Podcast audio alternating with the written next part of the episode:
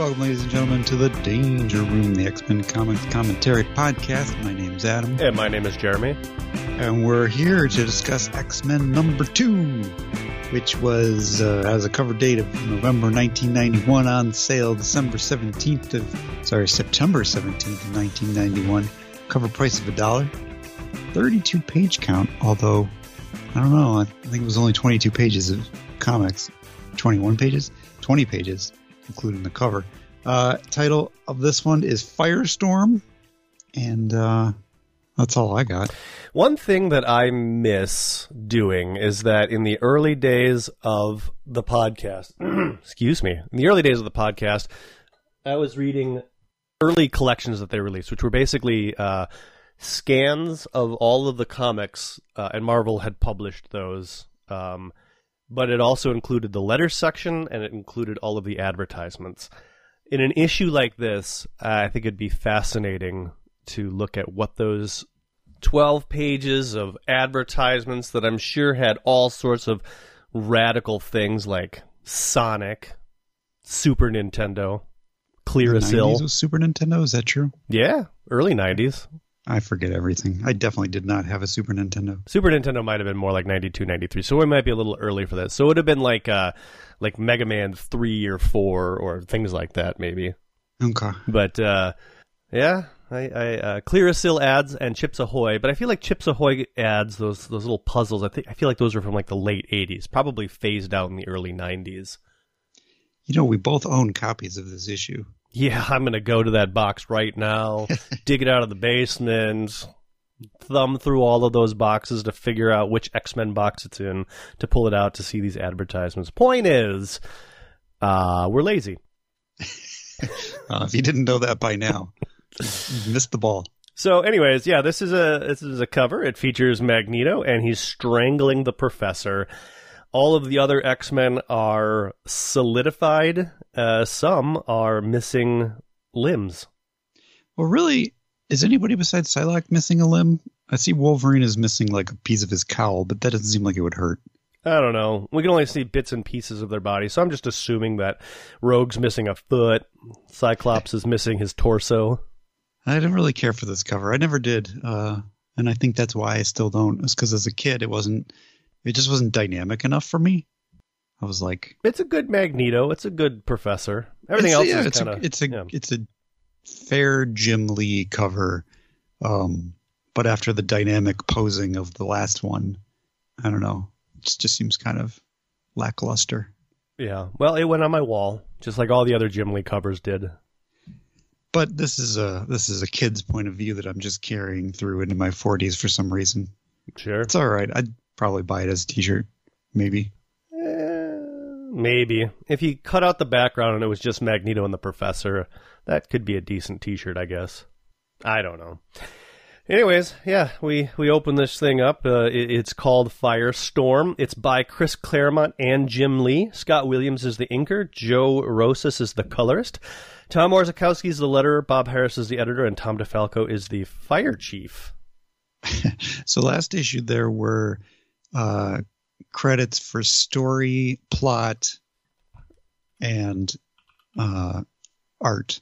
And so the art was Jim Lee, obviously. The plot was by both of them, or was it the plot was the basically words were by Chris Claremont and the story was by Chris Claremont and Jim Lee. Right. This issue, they're just saying, whatever, you know the drill. This is Chris Claremont, second to last issue. Chris Claremont's like, "Hey Jim, you still haven't sent over the pages for issue four. I'm really waiting to get cracking on those." Yeah, well, you might want to have a quick conversation with Tom, Tom DeFalco, and Bob Harras. What? Oh, I'm no longer working here. Okay, well. Um. Anyways, so where we left off uh, in issue number one, Banshee had confronted Moira, and Moira was like, "Oh my god, I can't believe what I've done!" And we start this issue off with uh, Magneto. Uh, I don't know. I don't want to say he's triumphant over the X Men, but he's definitely posing. Right? It's sort of where we left off, where the acolytes came down and did something, and then the X Men stepped in. Yeah. Join me. Tons of damage. Um, I feel like there's more damage this issue than there was last issue, but whatever. Last issue was very focused in, and this is kind of a wide shot. Right. So maybe this is just the wide shot we're seeing for the first time. Uh, there's rubble. They're in Genosha. Magneto is standing up for the acolytes. I still don't know why, but whatever. Ah, well, the yeah, I don't know. The acolytes have, have uh, shown him that they need him. Well, they've shown him that they're kind of uh, rash and do things when he's asleep. Well, they're And he even said so, and he's saying so this issue too. They acted in excess of zeal. If so, I and I alone shall determine their appropriate punishment. yeah. It's like he's a father figure to them now. these uh, acolytes have basically forced Magneto's hand, and Magneto's not doing anything to sort of be like, no, you guys made this mess. You clean it up. I'm going to go back to my asteroid. Now he's basically like, well, my acolytes, who I just met like two days ago, started all of this. Uh, so I guess I'm gonna we're gonna finish it off. Now, this could have to do with Moira's reveal, but I don't know. Yeah, okay, that's that's a fair point. I think anything that Magneto is it does out of character is because of Moira's tampering, and we'll talk about that as we go in through the issue. That's something that I didn't uh, actually catch on when I was reading these back when we were kids. I don't think I did either. I was probably more focused on the art and cool poses than I was in actually reading the story because a lot of this is like I don't remember. I remember the acolytes. I remember Magneto. Uh, I remember the red team, the gold, the blue team, gold team, whatever. But I don't remember anything else that's, that happened in these issues. Well, speaking of cool action poses, you got the whole team in a double page spread, and everybody looks pretty solid except for Cyclops, who's got a kind of slightly large leg, but uh, otherwise looks pretty good. Uh, yeah. Uh, I think maybe the perspective is throwing me off because Cyclops is in the foreground, well, behind Beast, but then there's a tiny little rogue behind Cyclops. So he's supposed to be closer to us, I guess, but it just looks weird. he looks like he's in the same plane as Gambit when I think he's supposed to be further in front of Gambit. But all things being equal, uh, we've seen way worse perspective shots. Uh, This is pretty good. Granted, I, I, I'll give you that. When you, if you kind of put your hand over everything else, I think Cyclops looks pretty good. But if you take your hand away and put him up against, uh, I think it's Gambit that kind of screws up the perspective. And they're also in the same pose, which is kind of funny. Yeah, I mean, uh, Wolverine is almost in that same pose too. Gambit doesn't really get to do much in this issue. I think he gets like one or two lines of dialogue, and he gets like one one action that he gets to do. yeah, you know, he he got all this cool stuff to do last issue. Jim Lee's like, I created this character and I don't know what to do with him. Actually, I guess I don't think Jim Lee did create Gambit. Uh, no, he wasn't a part of that. Well, that's a good question. Well, we talked he wasn't a part of that the first issue where he appeared. Yeah, we but talked I think about it. when we were doing that issue, we showed that he did do some sketches of Gambit. Yeah, I think he probably came up with Gambit, but then the first appearance was drawn by somebody else. Yeah, I feel like he designed him. Yeah. he's probably thinking about his car. It's like I miss my car. What happened to the Gambit mobile? I left it in Cairo, Illinois. I'm really disappointed. I loved that car. So, as will happen in this entire issue, the X Men are questioning why Magneto is doing what he's doing, and he's saying, "I've changed," or "I've changed back," more appropriately, I guess. Um, there's a lot of back and forth. I'm okay with most of that. I mean, Chris Claremont spent so much time rehabilitating Magneto to get him to issue number whatever 199 or 200 where he takes over for the X-Men when the professor goes into space. That to see sort of this abrupt about face, especially in this is addressed here, uh, his um uh, relations or adventure with Rogue in the Savage Land. This is a hundred percent or a 180 um, about face of all of that. So Chris Claremont, in my opinion, is doing his level best to be like, this is how normal people would probably react to this situation. Yeah. Uh, and I'm going to do my best to make it plausible that Magneto's like, nah, you were all wrong about me. Auschwitz, Nazis, etc. I'm bad. he keeps talking about how he he tried he tried so hard but in the end he just nothing nothing seems to work out for him the way that he wants so he's going back to his old ways My question is, um, Obviously, X Men un- or X Men number one back in the '60s featured the X Men squaring off against Magneto for the first time. Mhm. Is the idea to have this be like poetry, where Okay, George. yeah, exactly. Where uh, this X Men number one, this new team, their very first outing is to face Magneto. Because I almost wonder, I feel like if Chris Claremont had the control, I feel like he would have just invented like a new a new bad guy, and so like this is the new Apocalypse, Mister Sinister, Magneto. Keep Magneto on the Gamento. we, exactly. We're gonna keep Magneto sort of on the sidelines. His uh his um you know his actions are gonna sort of be questionable, but he's not gonna be just like the bad guy, which is kind of what they're doing here. You know what um, would have been cool is if Magneto led the X Men against their mortal enemy of Professor X. And Sure, we'd be like, what's going on? sure, This is like X Men number one, but it's in reverse. sure, My maybe. expectations are thrown. so uh, some helicopters come. They have plastic missiles. The helicopter's plastic, but the professor, or the professor, uh, Magneto's able to use debris to uh, get in the way of those missiles. They're on Genosha, and we still haven't really gotten much in the way of what Genosha looks like in terms of politics right now. Like we know that they're not from the last issue. We know that they're they they took in Rogue to rehabilitate her, but not to enslave her. So that's good. Yeah, Uh, presumably, they said last issue you helped change the laws of Genosha, but we don't really know what their like status is. It would have been, I don't know. Hindsight's always twenty twenty, but it would it would have been neat if if this whole thing's going to take place on Genosha, or Genosha's going to play a major role in this this particular arc. It would have been neat to sort of start issue number one out with kind of like what's going on in Genosha, and you can kind of show maybe a little bit of the civil unrest because you can't. If, I mean, if you look at America's checkered past and you look at the South, like once slavery was abolished, like it wasn't like everybody's happy now Right. right? And even when um, uh, segregation was abolished, it also wasn't like everybody was happy now. There was that lingering. So you would have to imagine that the folks on Genosha would be split probably with a bunch of people hating mutants, and that comes up a little bit later in the issue.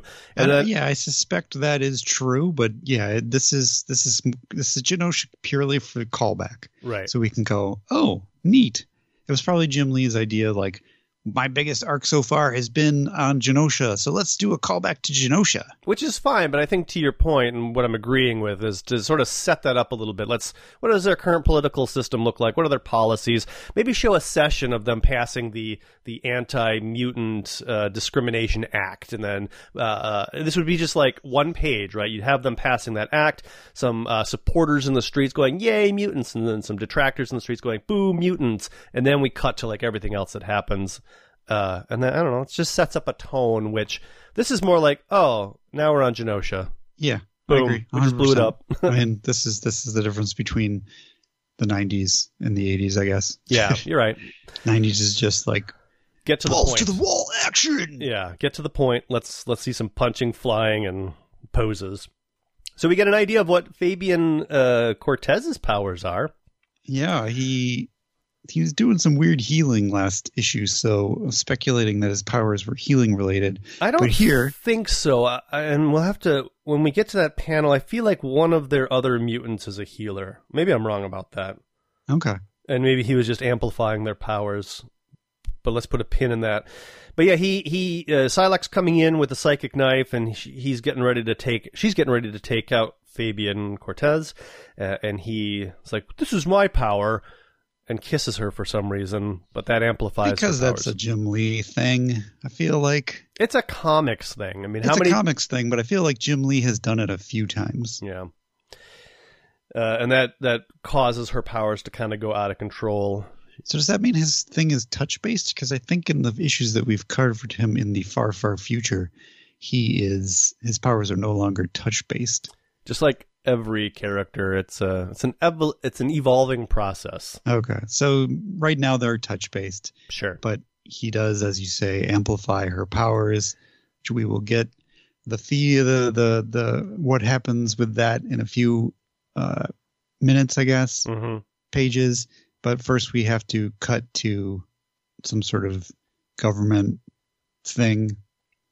Um, somebody name checks Extinction Agenda, which is kind of fun. He's referring to the incident we've codenamed Extinction Agenda. Valerie Cooper is here. Nick Fury is here. A bunch of government people are here. Nick Fury is armed to the teeth. With Yes, the- to a ridiculous amount. he is like, this is just this is just ridiculous. and I don't. I, I wasn't reading anything else, but I'm wondering wherever else Nick Fury showed up, did he have like?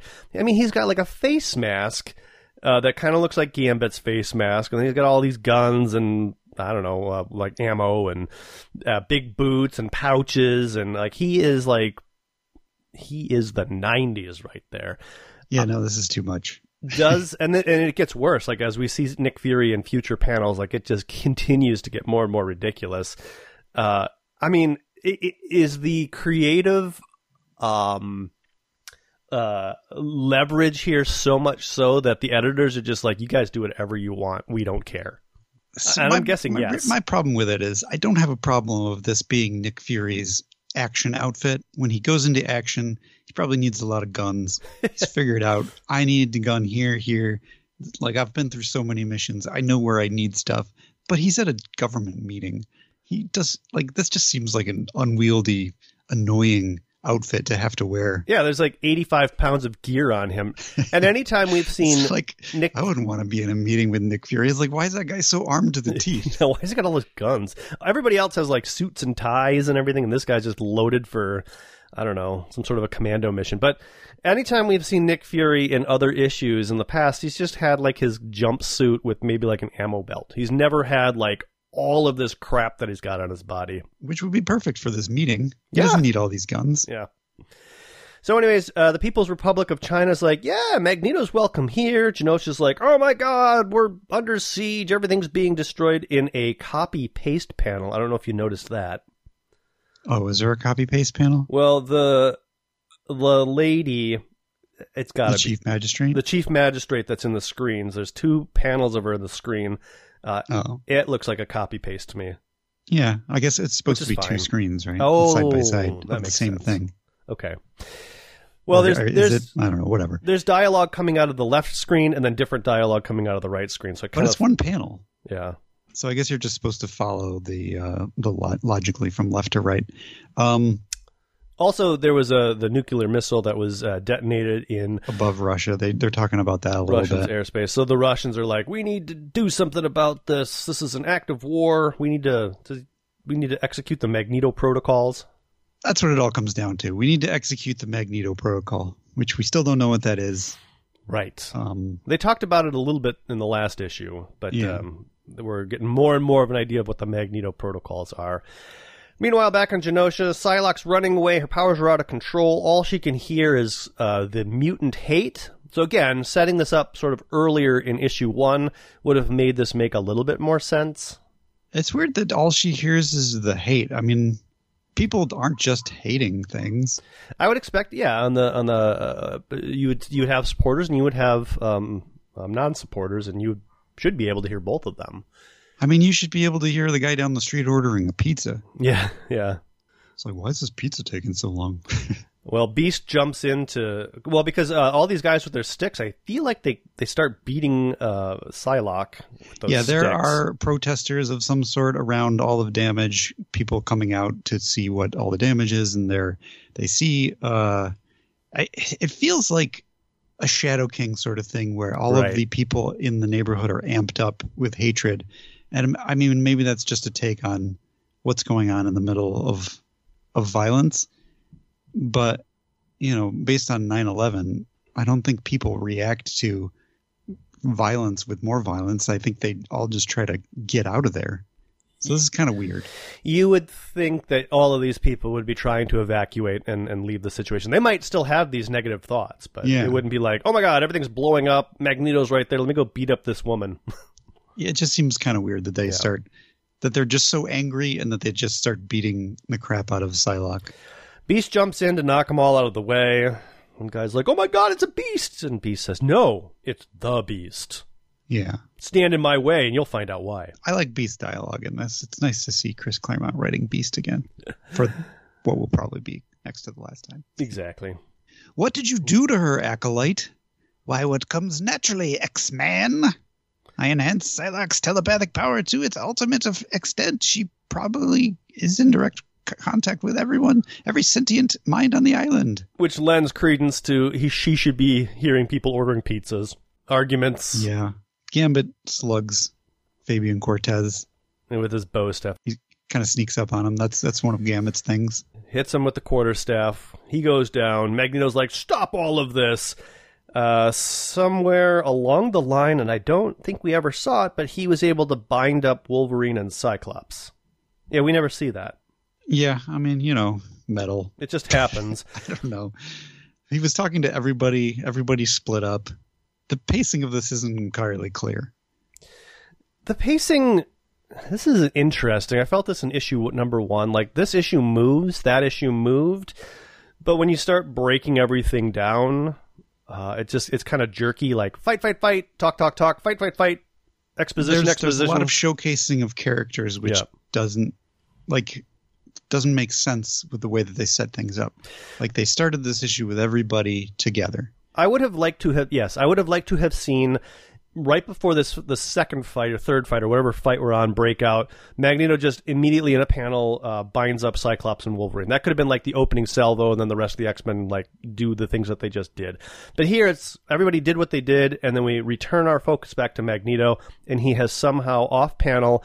In sort of a shadow, we see, and if you're just kind of breezing through these panels, you might even miss it. Um, Cyclops and Wolverine bound up which is like okay well continuity continuity i don't know if that's a word I um, don't think it is. doesn't flow right It is now. You just, you just coined an English word. yeah yeah i'm going to put that in wikipedia right after this episode first coined on Danger Last danger time we saw Magneto, he was lifting several X Men in the air because he just blew up a he he threw a bunch of metal girders through a Genosha helicopter. Then he rises into the air, lifting some of the X Men into the air. so yeah and Wolf- Oh, okay. So he I forgot about this. He does he gets them out of the way and he's like, I got stuff to deal with, so I'm I'm removing the floor so they all fall through the floor. right So they're going down to the basement levels, and that's where Rogue goes after Magneto, and he just kind of swats her aside with some magnet powers. I don't know how that works, but whatever. magnetic fields Yeah, I don't I don't care for that. Never have. Um, I mean, that would just make him like he's already invincible. Now he's like just super invincible. If he can swap people around with magnetic fields. right Anyway, uh, that's when Fabian, I guess Fabian also was in the basement. So everybody split up. So sometime in between Magneto uh, knocking the X Men into the basement, he also tied up Wolverine and Cyclops with metal. right It would have been nice to see that. I agree. meanwhile uh, back at the mansion um, banshee forge and the professor are chilling out kind of watching the events on the video screen I feel like they're trying to set up a thing which is like a new hierarchy of mutant hatred. Like right because of Magneto doing all of this stuff, people are going to fear fear and hate mutants again. A return But to I- form is there any payoff to this in the future issues of X Men? I don't feel like there is. I don't remember. Um, but but the professor asks, "Where is uh, Moira?" And Banshee's like, "Oh, she ran off when Forge sounded the alarm." But the last time we saw her, Forge had gone down to talk to Moira, and Moira's like, "Oh my god, I don't know what I've done," and then that's where the issue ends. Well, that was that was earlier. This is later. I guess, but wouldn't Banshee's focus now be on like? Oh my god! I mean, especially because his dialogue here is Moira ran off. Like this is his love. Wouldn't he be like, Moira, what's wrong? Like we got a mission, or All of that happened to F panel just at the same time that Magneto was wrapping up uh, Wolverine and Cyclops in metal. yeah, uh, Banshee was comforting Moira. He may or may not have told her whatever this what the secret was, um, but whatever it was, they resolved it.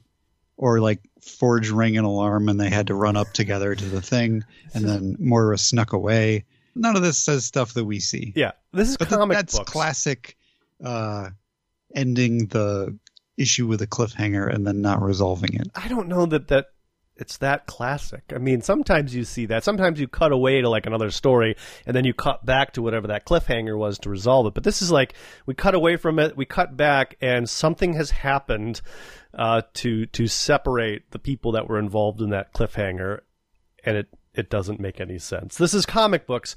We need to show things, not just tell people things. I don't mind this. This is like this is like Darth Vader. How did he get to the ship? I don't care about that, Adam. George Lucas many years later would show him getting to the ship. I think that's different. It's like it's the same thing. How did It's not Moira get to this room and then sneak away? I don't She care did. about how how Moira gets to various locations.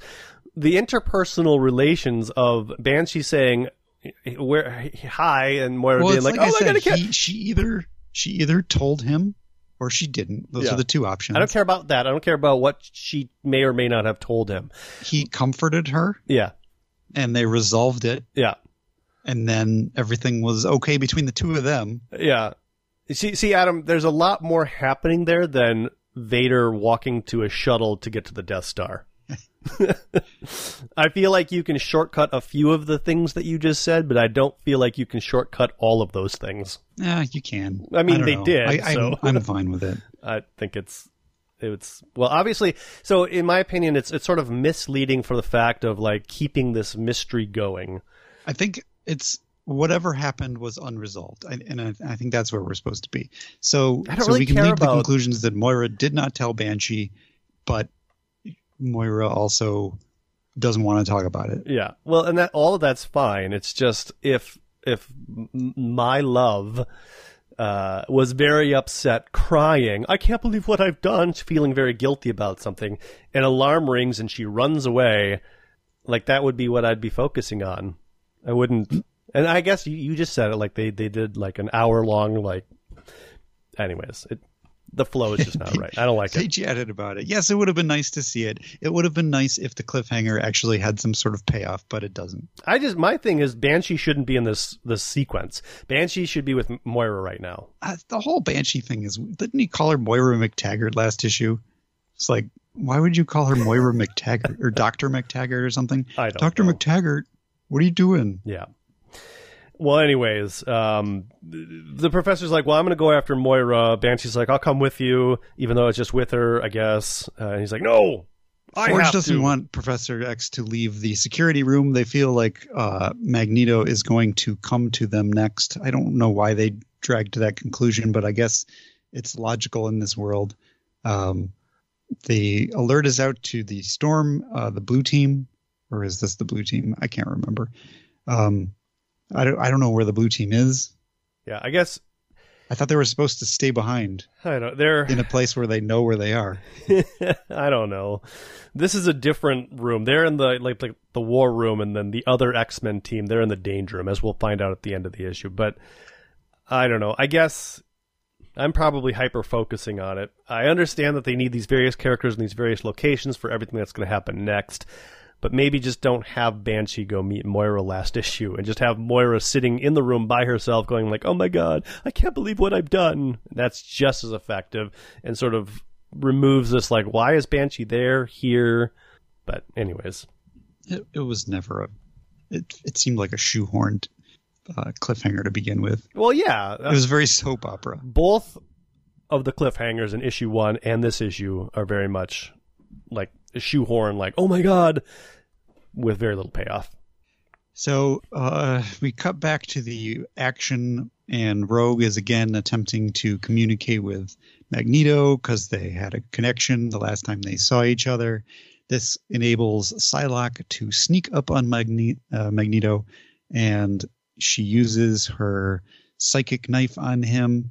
But now it is her. It's there. The strength of the psychic knife is augmented to the point where she can actually affect him and she realizes as she does this her normal psychic knife probably wouldn't have affected him at all because he's got force i guess um, that's that's interesting I don't know. It's a it's like a it's a good action sequence, but and then I feel like the only reason any of this exists is to to draw this action sequence because it has no payoff. Because that's, that's the truth of this entire issue yeah, Magneto crumples to the ground. Some guy comes out of nowhere, freezes everybody in like a metal shell, and then Magneto takes all of the X Men to Asteroid M. Ah, the acolyte called Chrome. Mm-hmm. Uh, welcome. We're just going to introduce you now. Again, these are things that just should be established earlier. Like last issue, Chrome should have turned somebody into Chrome. Oh, we know what his powers are. If you have the power to turn anybody to Chrome, you should have done that from the beginning. Yeah, that's your first move. That's always your first move, unless there's some limitation. But again, this is just kind of like all this stuff happens, and then and then well, okay, Magneto's down, the psychic knife. Uh, Chrome shows up. Who's Chrome? Well, Chrome's this guy that turns people into Chrome. Okay. I guess we're gonna go Are with that. alive? Asks Magneto. Frozen in a transitory statue state, says Chrome. So, are they actually solid chrome, or are they just encased in chrome? I don't know. I don't like this power. It's confusing too because later Magneto will encase Moira in a Chrome. similar sort of metallic chrome. oh, right, yes, But that's a whole different thing. So we have two sort of chrome based yeah. It seems things like happening. this would kill them, uh, but yeah, as Chrome says, nope, they're frozen in a transitory state. Whatever that. I'm assuming that he just calls himself Chrome because this they they're actually just frozen, but they also turn a chrome color. sure. And so he was like, "Oh, my power causes people to turn a chrome-like color. I'm going to call myself Chrome." Gotcha. No, that's that that's fine. But it, I mean, if they're truly metal, then of course Magneto flying every. Well, it doesn't really matter. Magneto's got everybody encased in a magnetic bubble, and he's flying into space with all these people. Yeah. So it, none of this matters. none of these. so like, yeah, he heads to asteroid. M, taking everybody in tow, just leaving Genosha behind. We're done with that story beat, Yep. and we cut to. Uh, Well, uh, asteroid who- M. Who is this in the background? Uh, Fabian Nor- Fabian Cortez is talking to uh, Magneto, who says, w- "Way back when I was healing you, um, I discovered that Yeah, you're right. There you, there's an anomaly in you. I, I don't know what it is." And Magneto's like, "Only one person alive could have affected me this way. Right. Well, his logic is reasonable. It is a piece of genetic engineering and artificial alteration in my DNA codes, and I know of only one way it could have occurred." It- this is sound. All right, I'll I take feel it. like it's sound. So who is this lady in the background? Oh, she's super important to the story. I don't know. She's just another acolyte. She's just an acolyte working a computer. We'll find out what her powers are later, maybe. Is she the one that was killed, not killed last issue? I don't remember. Okay. Uh, the Soviets are launching a plasma gun or something like that into space because they intend to use it to blow Magneto out of the sky, I think. Yeah, it's a it's a uh, launching that plasma. Long, not so long ago, Dimitri launching that plasma cannon would have provoked an Immediate thermonuclear immediate response from the Americans. response from the Americans. But now, Maybe Washington cheers it on. So this is proto- Magneto protocol, I guess. I don't think so. Uh, I think this is just hyperbole for the sake of hyperbole because it's like now Washington cheers us. I wonder, old friends, have our actions saved our poor world or sealed its doom? I think it's sort of like artificially amping amping up the drama. You don't think the plasma cannon is part of the Magneto protocol? I don't know. I feel like the Magneto protocol is something in his DNA where they can control him. I, I don't remember though. okay. I feel like the plasma cannon. I'm, I might be wrong because I don't remember how issue three goes. I feel like the plasma cannon is just like, hey, we'll shoot this weapon at them. Maybe Uh, the plasma cannon is the distraction portion of the Magneto protocol. I'm gonna bet. If That- you have DNA that controls Magneto, you use it immediately. Right. I'm gonna guess that the plasma cannon and the Magneto protocols are unrelated because a good storyteller would have connected those two things, and so far we're seeing a lot of story things fall apart. Okay. I might be wrong about that. I don't remember. Meanwhile, though, uh, on a little lake house outside of the mansion, Moira is uh, there. She's very sad. The professor shows She's up. She's being interrogated by the professor. yeah, and then Magneto shows up, and he's like, "What did you do to me?" Well, I, we get some interesting dialogue. Like, uh, so, so having read the the current X Men, Yeah, Uh, yeah. I was thinking about this. Yeah, will probably happen at some point about Moira. Um, we get some interesting dialogue, and it's always fun to kind of play this dialogue against future dialogue. Uh, Professor says, in all the years we've known each other, Moira, I've never, I've never reached into your mind. I gave you my word I never would. So the way I, I agree, and I thought about the exact same thing because we'll find out later that Professor has to read Moira's mind, and we're And talking. she she asks him to. So I'm- Exactly. I'm, thinking that's like the the fine line there is that you know unless you asked me to. Right, right. Uh, and I wonder when they wrote that current X Men run where they do that, if they even thought about this or if this was just a happenstance, sort of a There's lucky thing. more coincidences coming up. I feel like I I mean I feel like it is a coincidence, but there's a few things in this issue which is kind of sets up where we are currently. Well, what's his name? Uh, who who wrote all of that X Men stuff? Uh, Jonathan Hickman. Yeah, Jonathan Hickman. He's around our age, so it stands to reason that this would have been his prime X Men run that he'd have been reading. I'm assuming he was an X Men fan when he was a kid. But it is it is well established here. Basically, the the deal is that Moira keeps secrets. Right. Uh, she did it with Proteus. She's doing it with this Magneto thing. And, you know, maybe down the line, there's also that other huge secret that both the professor and Moira are keeping now because Magneto doesn't know yet, I believe. That'll be pointed out when he says something. Yeah, for more information on that, you can check out our Patreon for that run Yeah. of Dawn of X. I'm trying not to spoil it, but I feel like, I don't know, those issues have been out for two years. So Magneto lifts the uh, log cabin, The boathouse. the boathouse. Moira was in the boathouse. Charles goes to the boathouse. It lifts it into space. It's a cool panel. Magneto shows up and takes him in one of those gigantic magnetic bubbles and launches him off into space. then we see Forge and Banshee. I told the man, I warned him. Right. Yeah, he's belly aching. We underestimated Magneto and he burned us. Question now is what do we do next? We better call the rest of the X Men. I So- hate to tell you. So the uh, boathouse has been launched into space. Magneto is got everything under control. He's basically set up the stakes of like, "Hey, Professor, don't use your powers, otherwise I'll be out of control and you'll die." Moira, tell me what I need to know. You did something to me, and you probably did it to me when I was reverted to my baby form, which. I'm going to give him some credit. I think that it was bold to include that incredibly goofy storyline as a major plot point for this uh, arc. Anytime they call back the time that Magneto got turned into a baby is awesome. Yes, and I don't think I did. I didn't remember that this was kind of the crux of this arc as I was reading this. It was like, oh, geez, wow. Well, as I was reading this as a kid, I don't think I ever knew that Magneto had turned into a baby. You might have, because Uh, you. no, I didn't. I had no idea. Okay. I, I, I don't know. I can't claim that I did one way or the other. But none of this stuff that we're seeing. I mean, obviously we saw it as we had read it, but I probably just breezed over all of this and.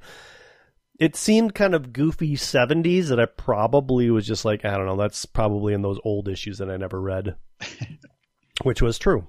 But anyways, uh, we get sort of a, a rehashing of that in three panels. He was turned into a baby in that Defenders issue. The professor gave Magneto to Moira to raise, and then a Shi'ar agent came and restored him back to health. I like that as Magneto is telling him this in the silhouette, he's pouring himself a shot of whiskey. Yes, just shows he's got a lot of control here. and uh, Magneto's like, the question which has occurred to me is, what happened in the months that I was under your care, Moira? Moira doesn't want to tell Magneto, so Magneto was basically threatening to kill the professor, and Moira's like, fine, I'll tell you. I never doubted it for an instant. Yep. I'll tell you everything, uh, and I guess she does, but we flip our attention back to Asteroid M, where all of the X Men are tied up against the, I don't know, trophy wall. And presumably the, the professor is not here because oh, yeah. uh, we she bumps into him at the end of the issue, and I was, and she tells him that she told Magneto everything, but the professor is still in the dark, so he clearly is not here. We don't know where he is. There's no. I had I had to flip back to Yeah. be like, wait, wasn't the professor there the whole time? No. I like that Cyclops has this gigantic helmet over his whole head. So he, I guess he's gathered everybody here, except for the professor for some reason, to say, all right, Moira, tell me what happened in front of all of these people. Yeah. And so the gist here is that Moira was like, well, I wanted to figure out a way to get the sort of instability out of you because if I could figure out that process on you, I would be able to apply it to my son Proteus. Uh, therefore, you are my guinea pig. But she was also like, you are you're a child and sort of at a at the right age uh, for this. And this is sort of neat. Like you could look a little bit further below and say maybe and Magneto even says every decision I've made since my rebirth is suspect thanks to you. You could actually say that maybe his turning good uh, and leading the New Mutants was a result of Moira's tampering. Uh, and you don't have to either. It, it's sort of left open enough that you can draw your own conclusions, which this, I think is this neat. This is a pretty huge retcon. Basically, like saying that Magneto's powers, because of the the the huge power of his powers, I guess. Right. Uh, was corrupting him. Ca- causes him to causes there to be an electrochemical balance imbalance uh, in his brain that makes him evil. I guess. Right. He even says something like, "With great power comes certain madness?" Question mark. And, and, that is her speculation. And she did. She defends it by saying, "Explain how then how the man Charles knew and respected in Israel could turn into the master of the Brotherhood of Evil Mutants." To sort of explain that. And so the so so besides the implication that you're talking about, where we have, did the professor make himself, or did the did Magneto become good because of Moira's intervention? We also have this sort of thing was was he a crazy classic marvel villain because of this chemical imbalance in his brain? Right. It's interesting. It's and it, will get ignored probably. Oh 100% i, I also again feel like this is chris claremont doing his level best to sort of like look i did all this work tried to rehabilitate him tried to make him a good guy and tried to introduce new villains and now we're going right back to square one. So how do i write something in such a way that it's uh, plausible. And it's it's an interesting twist. It's unnecessary but i mean well it, it, kind of it kind of is like an explanation. Like he's trying to say this is why i wrote magneto this way whereas before i came along the book he was written this way. Right. So they they kind of it's it's unnecessary but it's interesting. Yeah. If they're going to do this i i, I think that this is a good way to do it decent way to do it. Um, anyways, uh, the Magneto wants to know what else she did, so he grabs some metal from somewhere and covers her body, her face. I guess so much so that she can't breathe, and then uh, reveals her face and says, "Hey, don't do anything. The metal that I put around you, I can feel everything. I can sense everything you're going to do. So you're completely at my mercy." And I got to admit, I thought Chrome was doing this. I did too because it, it only makes sense. I thought but Chrome had put not. the Chrome on her and then Magneto was controlling the Chrome, but no, Magneto is doing all of this, which Yeah. I thought initially that it was Chrome and then when he peels back the metal off of her face, I was like, oh, I guess it's not Chrome. Yeah, I don't know. Kind of makes me wonder if the original intent of those earlier panels that Chrome did was supposed to be Magneto doing it, but they changed it somewhere. I don't know. It doesn't matter. Uh, then we get a prologue, which is. Oh wait, wait, wait, wait, wait! Oh, Magneto commands uh, Moira to build in a similar inhibitor chip into all of the X Men that will force them to believe in and and worship sort of Magneto. Oh. And she says, "Yes, I'll do it," because she's essentially being tortured. Yeah. We get a prologue, which is basically that who's that dude that built Psylocke? Tatsuyo Matsu Matsuo Tsurayaba, the guy the, who who is leading the hand right now, who changed Psylocke into a ninja.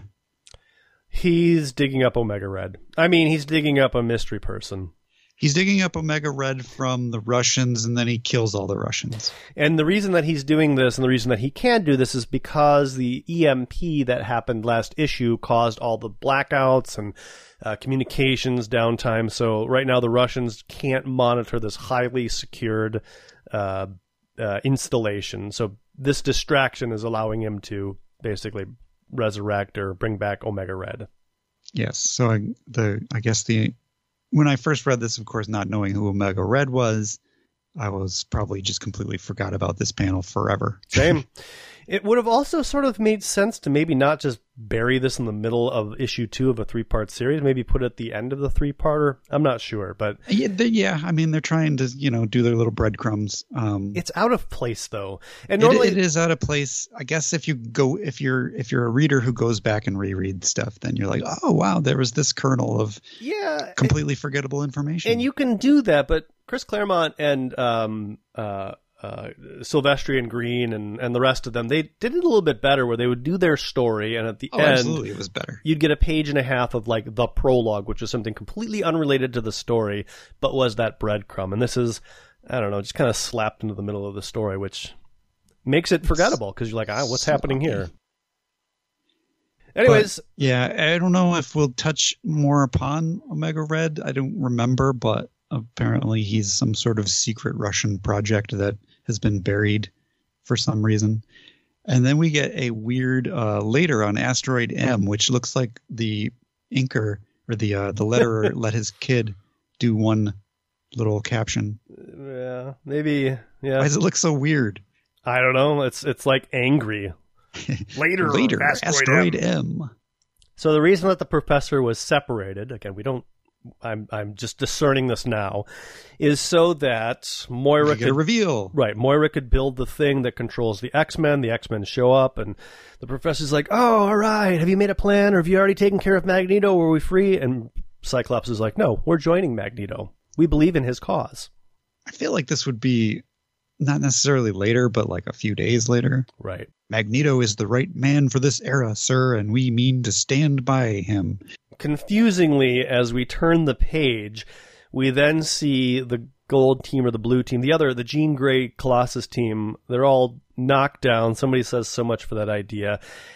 At which point, I was wondering. We, we find out that this is a simulation, and Jean and Storm have going been going through all of the um, uh, options uh, to figure out is there a way that this team can defeat the old team because they've deduced that the current X Men that are on Asteroid M have been turned against uh, them and are supporting Magneto.